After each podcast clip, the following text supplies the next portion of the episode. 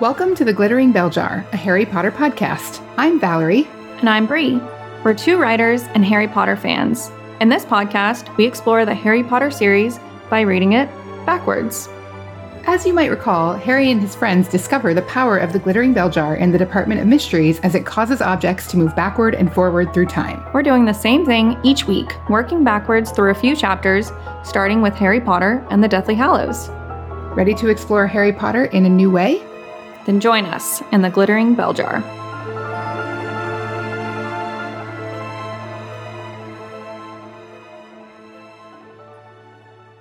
Hello, everyone, and welcome back to another episode of The Glittering Bell Jar. We are in Season 2, covering the Half-Blood Prince, starting all the way at the end of the book and moving towards the front. Today, we are covering Chapter 19, Elf Tales, but before then, I am here, of course, with the incredible Valerie Stymac. Oh my gosh, you're not that anymore. I forget. You have Jacob's last name now. Well, we have a new last name, but yes, I'm here. And it's not legally my name yet. And in fact, we're still working on that. And I keep doing things where I'm like, this is going to be such a pain to change this other thing like global entry or my passport or my driver's license. So yeah, I'm still Stymac for now. Stymac, excuse me. Yep. Yes. Yeah. How you doing? I'm good.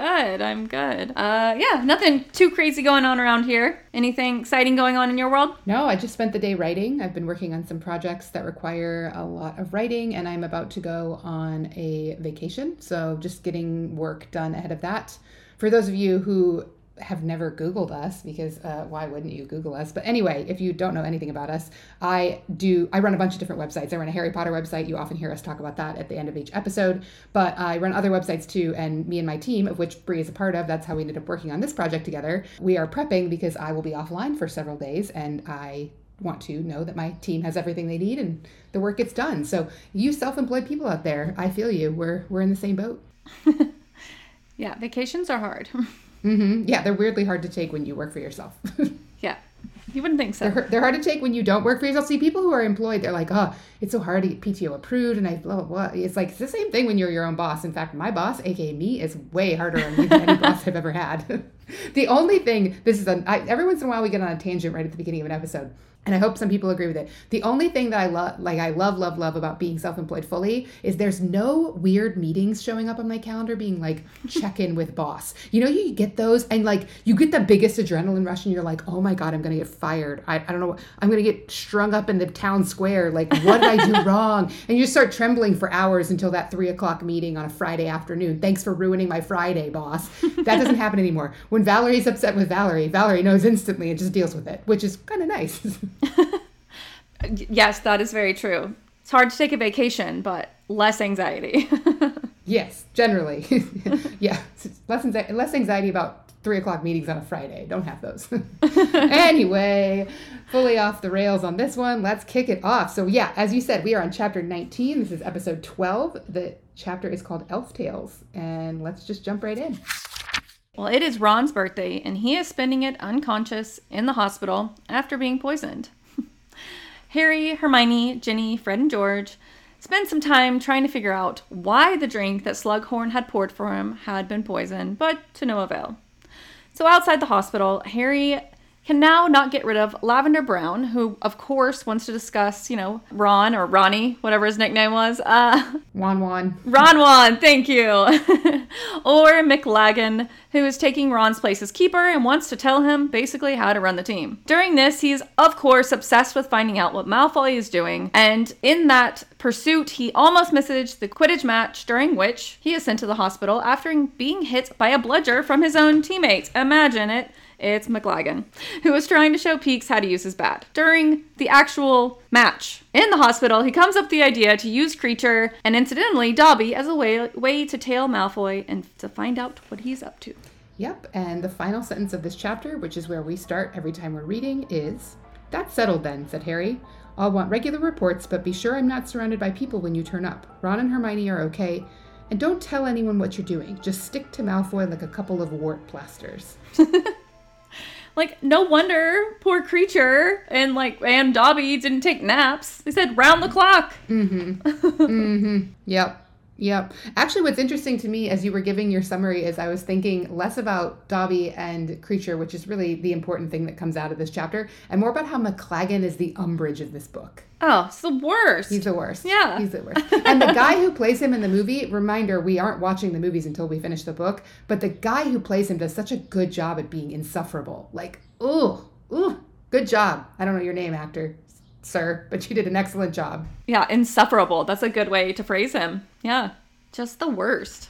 Okay, so the very first thing I wanted to start with relates to last episode. So in episode 11, we were talking about the memory with Hepzibah Smith, and we didn't really get into it, but she mentions in the chapter that she's related to Helga Hufflepuff, which is how she comes to have Hufflepuff's cup. And there is also a character in this wider universe who shares the same last name. It is Zachariah Smith, the Hufflepuff Quidditch player and extreme doubter, capital E, capital D, in Dumbledore's army, the one who comes to the first meeting and is just like giving Harry a hard time, like, why should we believe you? So Zachariah Smith and Hepzibah Smith are related. I thought a long time ago, I Googled that and they weren't related, but of course, having the same last name Smith, one can never be sure, at least in America, it's one of the most common names in the country. Yeah, they're related. So Zachariah Smith is related to Helga Hufflepuff, which is interesting because it means the only founder who doesn't have a descendant that comes through Hogwarts during the series in some way is Ravenclaw. Interesting. And we're sure of that? Because we have Tom Riddle. Tom Riddle is Slytherin, and we have Harry. Oh, right. I'm making things up because Harry... Didn't we have a discussion about... Yeah, this happened last season about whether Harry's related to Gryffindor, and there was a whole bunch of, like, weird stuff in the memes, and I was like, this isn't accurate, whatever. So never mind. I stand corrected. Gryffindor and Ravenclaw don't have descendants as far as we know, but it'd be curious. Yeah. Yeah, not sure. But I do like that you caught that. Little things like that I do not catch, so that's pretty cool. Actually, I just did a little bit of research, and it turns out that I am sort of a little bit confused. So I just Googled, do any of the founders have living descendants? And it says, okay, this is a questionable forum on the internet, but not the wiki, so take it with a grain of salt. Of the four founders, we know that at least one line has died out. Ravenclaw died out as Helena was the last descendant, and she's long dead. So actually, we do have a Ravenclaw descendant. She's just a ghost. Slytherin may also have died out, but that depends if Cursed Child is canon or not, which I don't know why it wouldn't be canon because it was written by the same author, but anyway. And Hufflepuff may have died out, but it depends on if Hepzibah Smith has any living descendants. So according to MuggleNet, Zachariah Smith is a relative of Hepzibah Smith. Doesn't mean he's a direct descendant, but he is related to Hufflepuff if she's related. If he's like her great-great-nephew or something, and they're both related from Hufflepuff, like descended from Hufflepuff, then her line hasn't died out. Don't know anything about Gryffindor. That was not included in the random forum that I ended up on. Well, now we know. Wait, okay. So I clicked into this article from MuggleNet that says that Zachariah Smith is related to Hepzibah Smith. And this is a terrible Google result, actually. So what it said on Google was that he is related. But here's what the article actually says. This is why you should never only read the headline. Okay, it says, why is Zachariah Smith a Hufflepuff? That's the title of the article. And it says, it's confusing to readers why obnoxious and spiteful Zachariah Smith was sorted into the house known for kindness and loyalty. After much thought, I have narrowed down three possibilities. Number one, Zachariah Smith is a relative of Hepzibah Smith. So it's not that he is related. This person is positing that could explain why he's in Hufflepuff when he's not really Hufflepuffy. The other two reasons they give, Zachariah Smith actually has Hufflepuff traits after all. We just don't see them. And number three, Hufflepuff takes the lot. So he didn't fit in any other houses, so he ended up there. But the result on Google, it was unequivocal that they're related. And then when you click in, it's like, oh, no, that's just a possibility. So I stand corrected by the internet and the internet one click deeper. My goodness. Now I see why that other forum was saying that we don't know whether the line has died out or not. Okay. Well, now we know that we don't know. There you go. Weird Corners of the Internet. Brought to you by Weird Corners of the Internet. Oh, man. You know, what I caught was something very small but very sweet. Aragog is sick. And of course, Hagrid was so busy. He just ran to the hospital and he just found out about Ron because he was reading to Aragog on his deathbed. What? That's so sweet. I know. I noticed that too, and I don't ever remember that being a detail that was laid out. It's like it gets buried in so much else that's happening right now because, again, Harry's got... Ron's just been attacked. He's trying to get Slughorn's memory. He's becoming more obsessed with Malfoy. He gets whacked upside the head by McLagan's bludger. It's like a whole bunch of things. And then there's this little gem that becomes so important, as we discussed in After the Burial a couple episodes ago, that, you know, Aragog's death is a pivotal plot point in this book. It needs to happen for Harry to get the memory. Yeah. Yeah, 100%. You said something that jogged something in me as well, and talking about Harry being obsessed with Malfoy, and again, I just can't help myself. This is kind of the point of the book, but Harry investigating Malfoy and always coming to the wrong conclusion about Snape. It reminded me of whenever Lupin is going after Snape, and he was like, always late to the party, and you have the wrong conclusion, you know? And it's like, they're literally so similar. They're both so obsessed with this person, with this thing that's happening, and literally don't Dumbledore's like, dude, leave it alone. You don't know what you're talking about. I know what I'm doing. Trust me. And instead, Harry and Snape are both just so nosy and so full of themselves in a good way. We love Harry, right? But he has to be a little full of himself to like decide to like offer himself up to the Dark Lord. But anyways, yeah, they're similar in those ways, which is kind of funny. Mm-hmm. The face I was making when you were discussing that was the memory of that line, because that line is, I don't think it's in the book, I think it's in the movie, and it's actually Sirius who says it to Snape in The Shrieking Shack. It's something like, and I can't do it, you know, hats off to Gary Oldman, naturally. As usual, you put your keen and penetrating mind to the task, and as usual, come up with the wrong conclusion, or something like that. Yes, yeah. It's like a very beautiful, like well-delivered, like shade throwing, like, but he's saying it to Snape, whereas in this case, it's Harry who's the one who needs to be reminded that like, what you see isn't always what you get, and that's what we've been talking about when we talk about Snape in this book. Yeah, for sure. Yeah.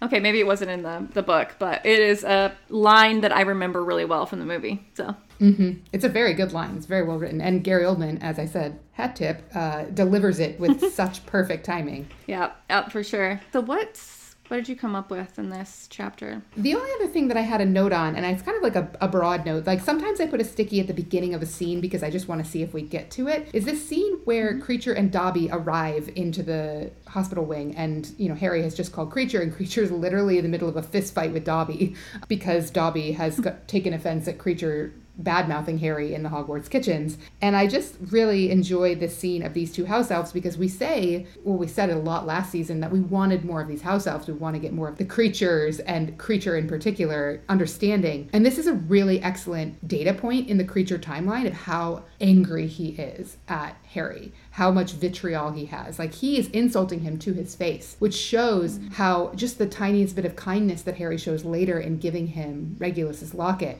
transforms their relationship, because this is a lifetime of bigotry and hatred that he's throwing at Harry, and it's able to be resolved in just a few more interactions later. It's really incredible how much Creature develops and how good of a house elf he is, and how loyal he is to his masters and mistresses, even when they're in opposition to one another. Yeah. Again, another example of the power of love. Yeah. Great one. That's a good job nailing in that thesis on our college essay about Harry Potter and the power of love. You just nailed it. That's like when you're writing a college essay and you get to a paragraph and you're like, I can't write, like I literally said it as badass as I could, like as quickly and efficiently as I could. And the paragraph's only like 2 lines long on your computer, and you're like, how do I fill more words in here? Because I have a minimum word count, which is the silliest thing in college essays anyway. Yeah, it's just that whole scene. I mean, we have Dobby and his loyalty. We have the really smart decision that Harry makes to call upon the house elves to do this work for him, to do surveillance when they have magic he can't use and, well, can stay awake for a week, I guess. Yeah, no, it really was. And I thought it was interesting that they both showed up. I mean, obviously a good thing, or I don't know, you never know what could have happened, because Creature isn't really loyal to Harry, so it's a good thing Dobby was tailing him.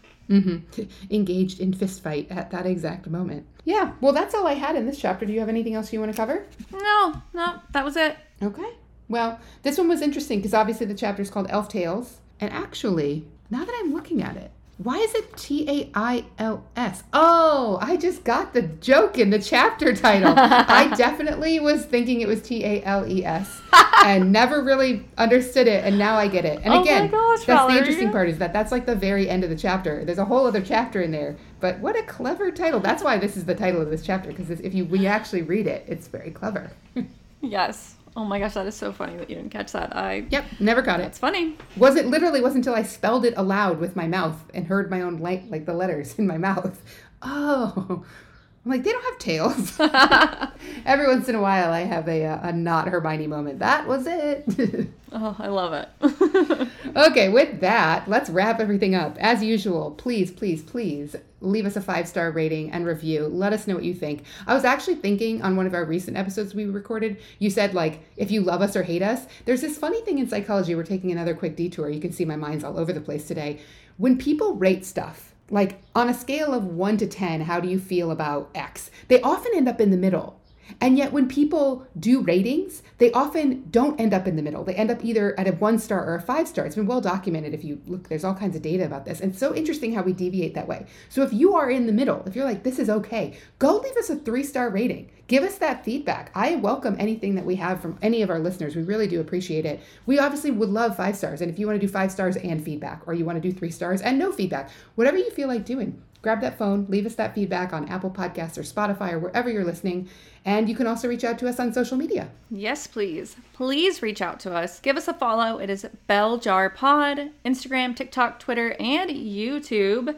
If you would prefer to go to YouTube and watch and see our beautiful faces and see all the funny expressions we make, you can listen and watch at the same time. So go check us out. Feel free to interact with us, comments, all the above. And you can also send us an email, podcast@followthebutterflies.com. It is Valerie's incredible site, all about Harry Potter. You should just go check it out anyways, because it's so cool and you're listening to this, which means you like Harry Potter. So I promise you will not be disappointed. There's more Harry Potter. That's all. Do I need to say anything else? I've been working on it for 2 years, and there's 2 years worth of Harry Potter stuff on that site. Yes, so much. Okay, well, thank you for joining us, and we hope that you will join us next time. Hope you have a good day. See ya.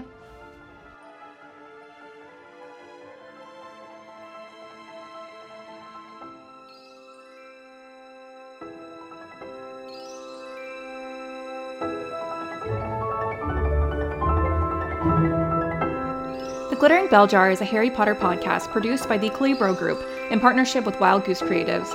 It is an unofficial fan project and is not authorized, approved, licensed, or endorsed by J.K. Rowling, her publishers, or Warner Brothers Entertainment Incorporated. Our theme music is Carnival of the Animals R125, Aquarium by Moments, licensed via Soundstripe. You can discover even more magic on followthebutterflies.com.